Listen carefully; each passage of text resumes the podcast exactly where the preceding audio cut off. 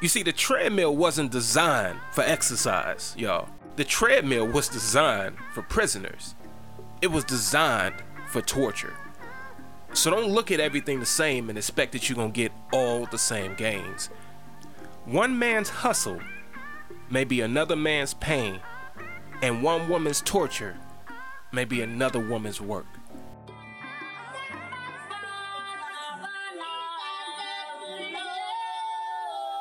I'm Sir Evans, and welcome to some real life morning motivation.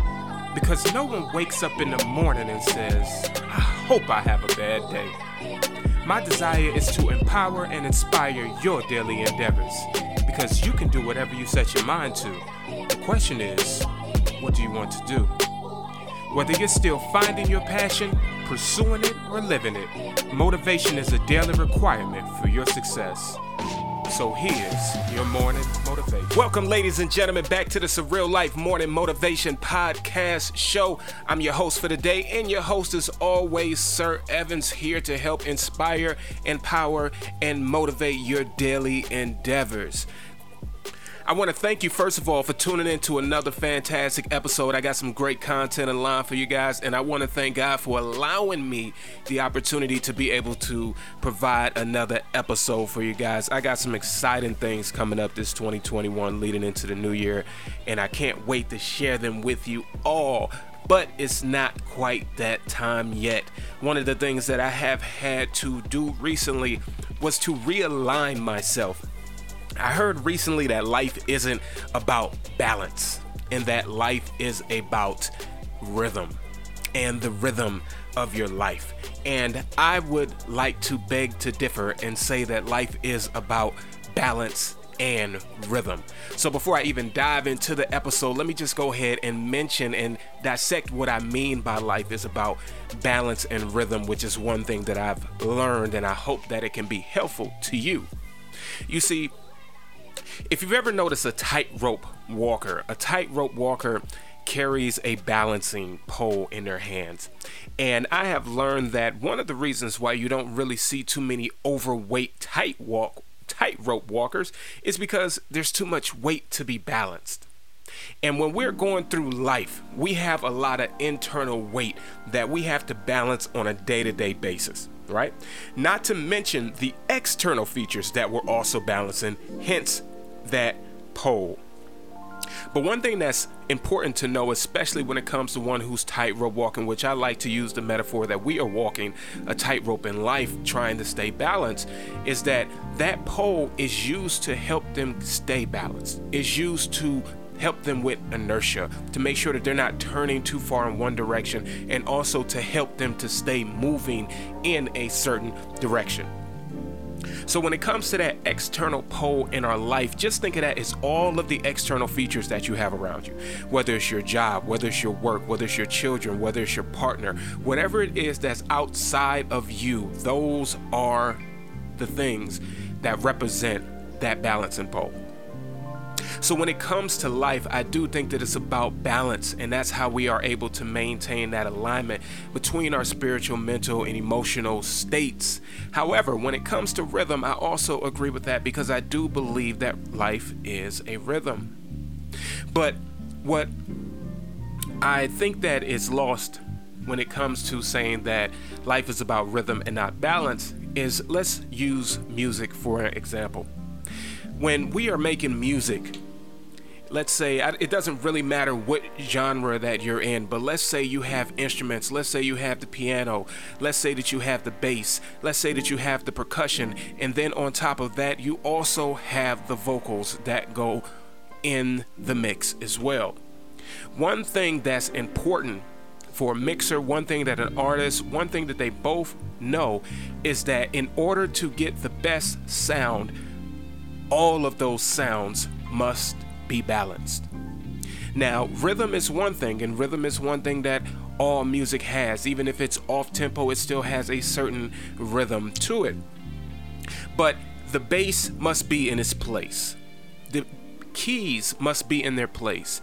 The percussions must be in their place, and the vocals must be in their place. Because if they're not, then there will be an unbalance That imbalance will also lead to a sound that is not something that's enjoyable and not something that you're going to want to tune into, which is one of the reasons why when we hear um, underground music, we there's a certain sound that you hear to it, and most people who don't know music can't quite put their finger on what it is that makes this sound quote unquote local, but it is the fact that certain instrument instruments might not be balanced.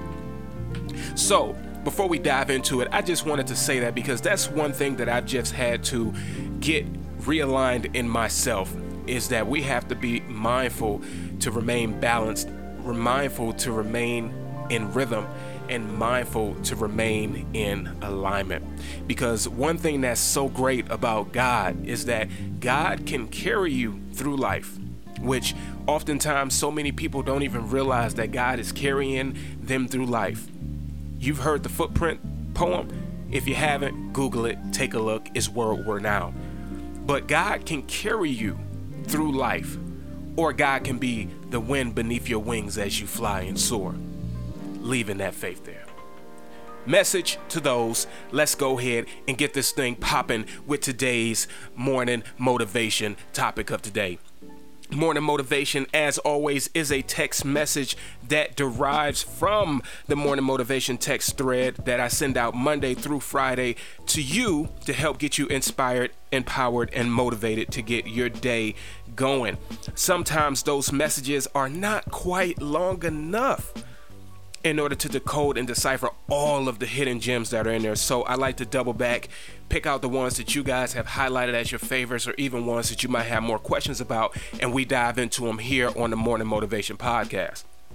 You can subscribe by texting 202 918 3480. Text Motivate Me to 202 918 3480. You will be added to the list and it is interactive. So please feel free to drop me a shout out or feel free to interact with that and I will interact back. Today's topic is about the audience of one. And some of you might be asking, what is an audience of one? And have no fear, have no concerns, trust and believe we shall address it. Let's go. I think over the last 10 years, I've never cared for the term haters. Even back then, I never cared for them because I didn't think I had them. It all came from John D. Rockefeller, who quote, whose quote I heard growing up competition is a sin. After learning more about Rockefeller over the years, I have mixed views on the origin of that statement. Nonetheless, it has already conditioned me to look past opposition, composition, competition, and haters. Nowadays, I'm more than likely sure I have those who are probably not that fond of me or my message, but it doesn't matter. When I wake up in the morning, carry out my day, and create content for you, I am not performing for them. My main objective is to do the work that God has called me to do. Sure, the enemy likes to point out the spectators and the distractions that can take my focus away from my core audience. However, it's up to me to make sure that I realign myself with that audience.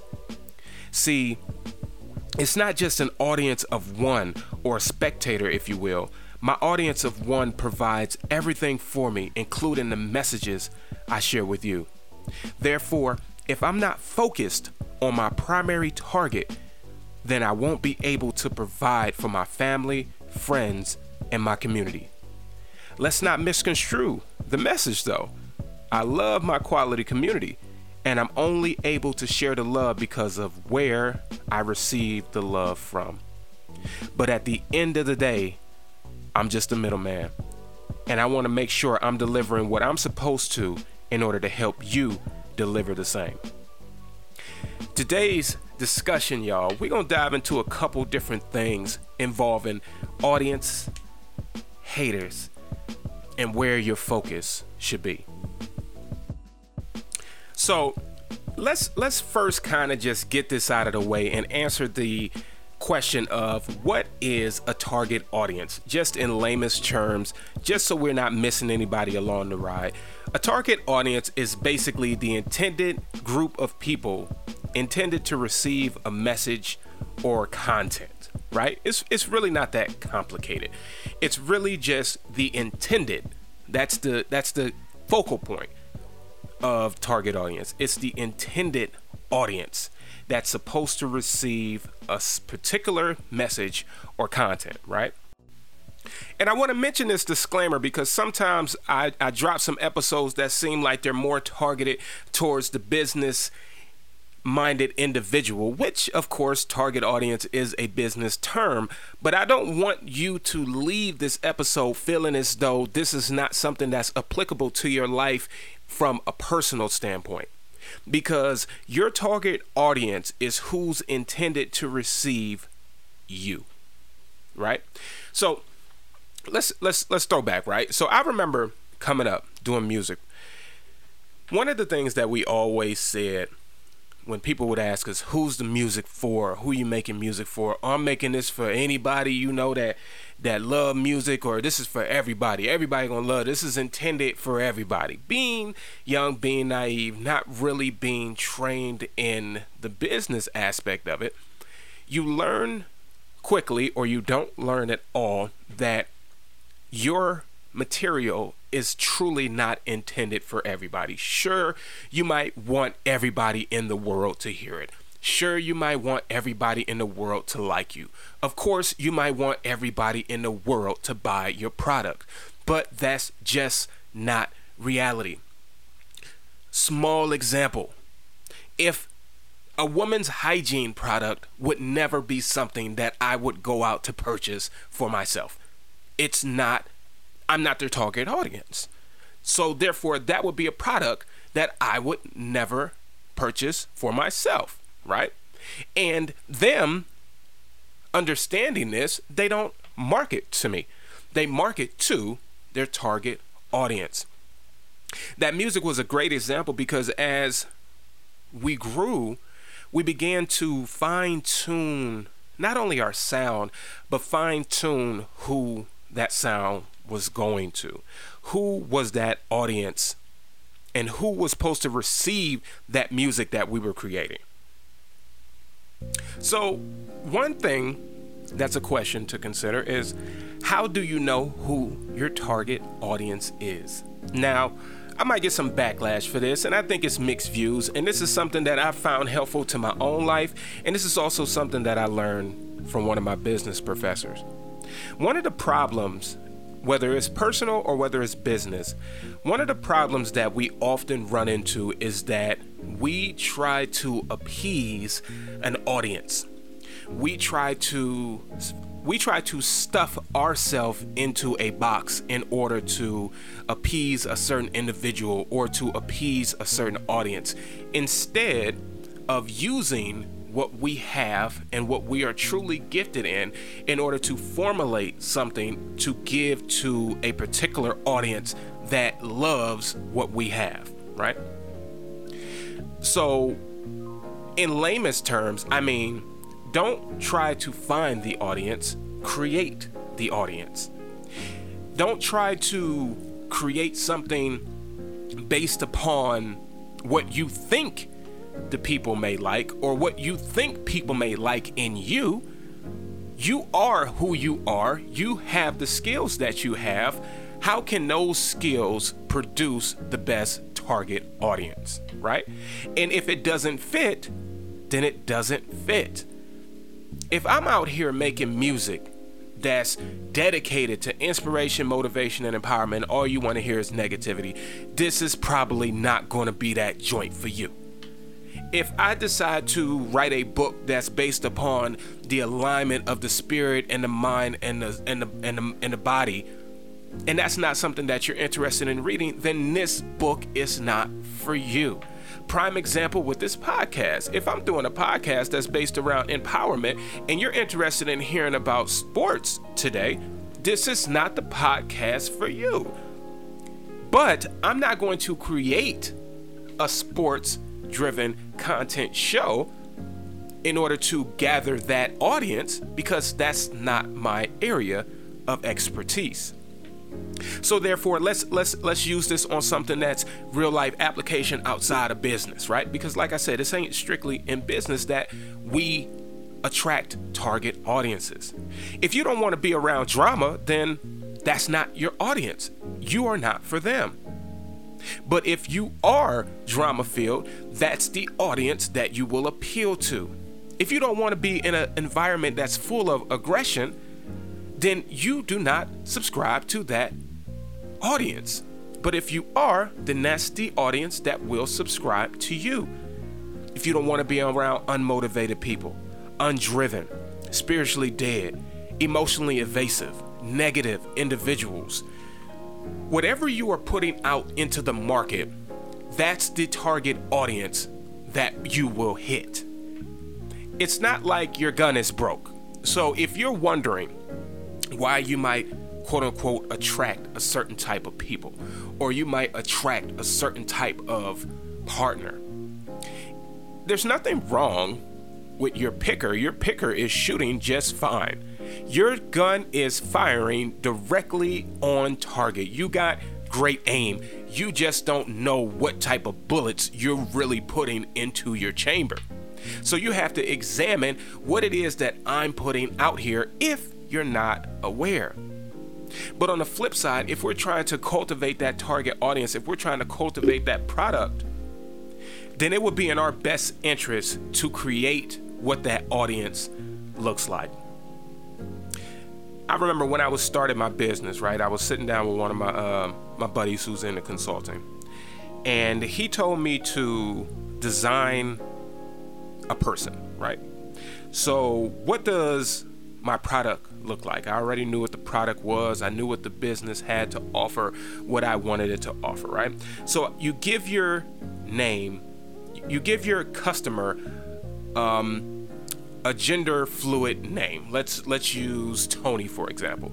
Tony T O N I or T O N Y. It could be a man or a woman, right? So as I'm creating this target audience, understanding what I have to offer. First of all, you have to understand what you have to offer. So do that first, right? But then as you begin to create your target audience, which you're using if you want to create a customer, even if you're creating your environment that you want to be in, the type of people that you want to surround yourself with, right? Create you a this, right? Where do they live? Where do they hang out? What type of things do they enjoy to do? Are they computer savvy or are they not computer savvy? Are they more likely to do this or are they more likely to do that? Ex- examine exactly how they tick from top to bottom. Where are their spiritual beliefs? Where are their religious beliefs? Where are their family beliefs? How are their family dynamics? How are they with their friends? How are they with their environment? All of these things factor in when we're designing that target audience. Instead of trying to stuff yourself into a box in which now you might feel uncomfortable and you might not hit all of the boxes because you might not have some of those things that that audience that you've now given yourself to have. So what are those things in that audience that you want them to desire? What is it that you want out of your ideal environment? While also keeping in mind not to get too focused or get too distracted on what's going on to your left or what's going on to your right, right? Because one of the questions that was asked is Is competition real? This was asking me if do I believe that competition is real. Well, I mean, of course, competition is real, right? Competition is real. It exists. This is not a fabric of our imagination. It exists, right? But I think that it's important to analyze how competition exists and why it exists in your life because sometimes competition can be used and can be a distractor. Sometimes competition can dilute your friendships, competition can dilute your environment, competition can dilute your audience and your profits. I remember, like I said in the morning motivation, John D. Rockefeller had a quote called Competition is a sin. That quote stuck with me for years, y'all. It really got to me for years, and I rolled with it just because I was so arrogant that I just didn't really want to see no competition. So it was just like it just doesn't exist, and competition is a sin. So why would I want to sin? Why would I want to single-handedly give myself to that? Right? That was the ideology, which I'm pretty sure that was some of that in Rockefeller's thinking. But where that phrase actually originates from is when Rockefeller and Rothschild two juggernauts to this day's families still reap money and the benefits of the work laid down by their forefathers. They were going at it over the oil market. But the competition was so fierce that it was driving it was driving the oil rates to be erratic to the point where neither one of them were able to capitalize off of the market that they had once thrived in so successfully. So therefore that competition while they were were competing with themselves, two juggernauts, if you will, which we can clearly see from their track records, both of them are still very wealthy names. But what they realize is that we got to stop competing with each other. You have this market, I'll have this market. I stay over here, and you stay over there. Now, this seemed to work fantastically for them, and it was at that moment in time in which they realized that we can make a lot more money if we don't try to eradicate one another. And I think it's a prime example because, like I said, these are two names that we both know. Even if you don't know the history, you still have some type of knowledge or forbearing of these two individuals. So, when it comes to competition as a sin, it's a mind state in which competition can become toxic, right? It's a certain level in where competition can become problematic because now it's impacting the market that you're in it's impacting the circles that you're in and it's impacting the mentality that you have. So you have to be mindful that yes, competition exists and yes, competition can be a sin in certain regards, but the bigger picture to analyze is how is competition playing a factor in your life and why is competition playing a factor in your life and how are you utilizing it to your benefit? I personally feel that what is for you is for you, and no one can take it away from you except you. So when I think about it like that, that's where I feel like competition needs to be checked at the door because even though I might have a concept, even though I might have a business, if somebody starts to say, hey, I like that idea, I want to run with that idea, it can become problematic if I divert my attention to them and trying to stop them to a certain degree more than I'm trying and striving to stay innovative in the lane that I created. I've been doing morning motivations for almost five years now. And I remember there have been times where I would see people that would quote them online or I would hear them um, referencing them online or on their shows. And they really wouldn't give any credit to me as the author, right? So initially, I felt rubbed a certain kind of way about this, right? I felt a little upset, and I even began to think of certain ways in which I should not give out my content, right? Maybe tighten up on how I'm giving out content, maybe not give so freely or however you will. But God put it in my mind, He said, I'm giving this to you, right? I'm giving this to you so you give it out the moment where you start focusing on what I'm giving you and how it's being received to the streets or how it might be taken and being flipped or anything like that is the moment where you're taking your focus off of me. It's the moment where you're taking your focus off of your audience right here. Right? So, with that being said, what is a target audience of one? Well, I'll explain what that is.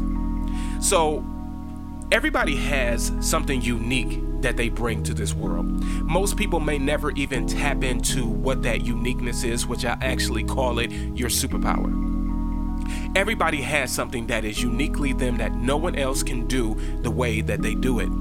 If you do not know what your superpower is, ask your friend, ask a neighbor, ask somebody who's close to you, and I guarantee you that they can tell you what your superpower is if you do not know.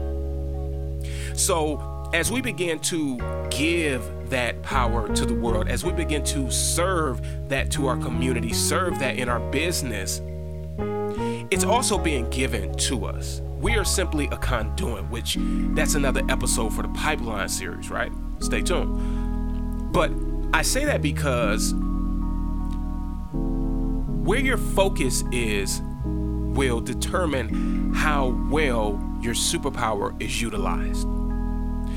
So, if I'm focused on the one who's giving me the power, then I will be able to disperse it out to the audience in which it's supposed to be received by. But if I'm focused more on the audience, if I'm focused more on the hater, if I'm focused more on the competition, then I won't be able to catch what's being given to me. It's like a factory setting right? Where one person is on a conveyor belt and they're responsible for taking, let's say, taking a tray off. Now, if I'm focused, now the tray's coming in on my right. I'm looking over to my left. There's no way that I can efficiently make sure that every tray that comes in on my right is passed off to the left if I'm more focused on the left. So that target audience of one means that I need to be focused on the one who's delivering the gift to me so that they can use me in order to deliver what I need to deliver to my target audience. So, with that being the case, I don't really ever have to worry about running out of the juice because I always got my eye on the faucet. I don't got my eye on the cup. I always got my eye on the faucet. So if I got my eye on the faucet, my hand on the cup, and my cup to the faucet, then I know it's gonna be getting filled up. And I know it's gonna be overflowing. But when I take my eye off of the faucet, the cup can move, the cup can fall. Things can happen, things can get messy. So, when I say that target audience of one, it's important to make sure that you focus on your source of inspiration and not so much the inspiration itself. But I know what you might be asking yourself. What about the haters? What about the hate? Listen, some of y'all ain't got no haters. I'ma just keep it funky. Some of y'all don't got no haters. Some people have a problem. And I've said this in several episodes about being mindful of the type of fuel that you use to fuel your engine. Some people fuel their selves by hatred. So they will find, dig, probe for something that looks like hate from other people in order to feel better about themselves. Oftentimes, people ain't really hating as much as you think. It really takes a conscious effort to hate. It takes a lot of work, and I ain't saying that people ain't doing it. I'm just saying it probably takes more effort than more people think it does to hate. So don't focus on it because most of the time, they ain't focused at you. You would be surprised at how self absorbed the human being can truly be to the point where they really don't have enough time to hate on you. And just to add another layer to that, if somebody is hating on you and you feel like it's hate, they probably spending more time hating themselves and you are just getting the overflow that feels like hate towards you. But it's really directed at themselves. So don't get caught up. Don't get hung up. Just keep running it up. Get your focus on. Now, listen. The last thing I'm gonna leave you with, especially in regards to this, just to give you a little bit of peace of mind, and this is something that you might already know, but it never hurts to get a refreshing of. Everybody's hustle doesn't look the same. I'm gonna say it again. Everybody's hustle doesn't look the same. Everybody's hustle will never look the same. Everybody's hustle will never be the same. Everybody's hustle will never feel the same. You could have two millionaires in the room and they probably didn't go after that million for the same exact thing and they probably don't feel the exact same way about it. Same thing for somebody who's poverty stricken. Everybody's hustle is going to be different. So let me ask you this question Which one is better? The person who adjusts to the waves in the water in order to get to their destination, or the person who waits for the waves to subside to get to their destination? It's a trick question because it doesn't matter because they both get there. They can't spend their time focus more on the other person next to them, focus on themselves getting through those troubled waters everybody's hustle doesn't look the same. And if you're waiting on your hustle to look like the next man's, feel like the next woman's, or anything in between, you are running in place. Because whether you recognize it or not, one man's hustle may be another man's pain, and one woman's torture may be another woman's work. You see, the treadmill wasn't designed for exercise, y'all. The treadmill was designed for prisoners, it was designed for torture. So don't look at everything the same and expect that you're gonna get all the same gains. Cause we ain't all playing the exact same game. Until the next time, from Sir with Love, I'm gone. Make sure you stay in tune with your audience and make sure you stay even more in tune with your audience of one. Salute. I'm Sir Evans, and you've been listening to Surreal Life Morning Motivation. Available on Apple Podcasts, Spotify, Anchor, and wherever else you listen to your podcasts. Feel free to subscribe, rate, and review this episode, and join me next week for Surreal Life Morning Motivation. Thank you for listening. Salute.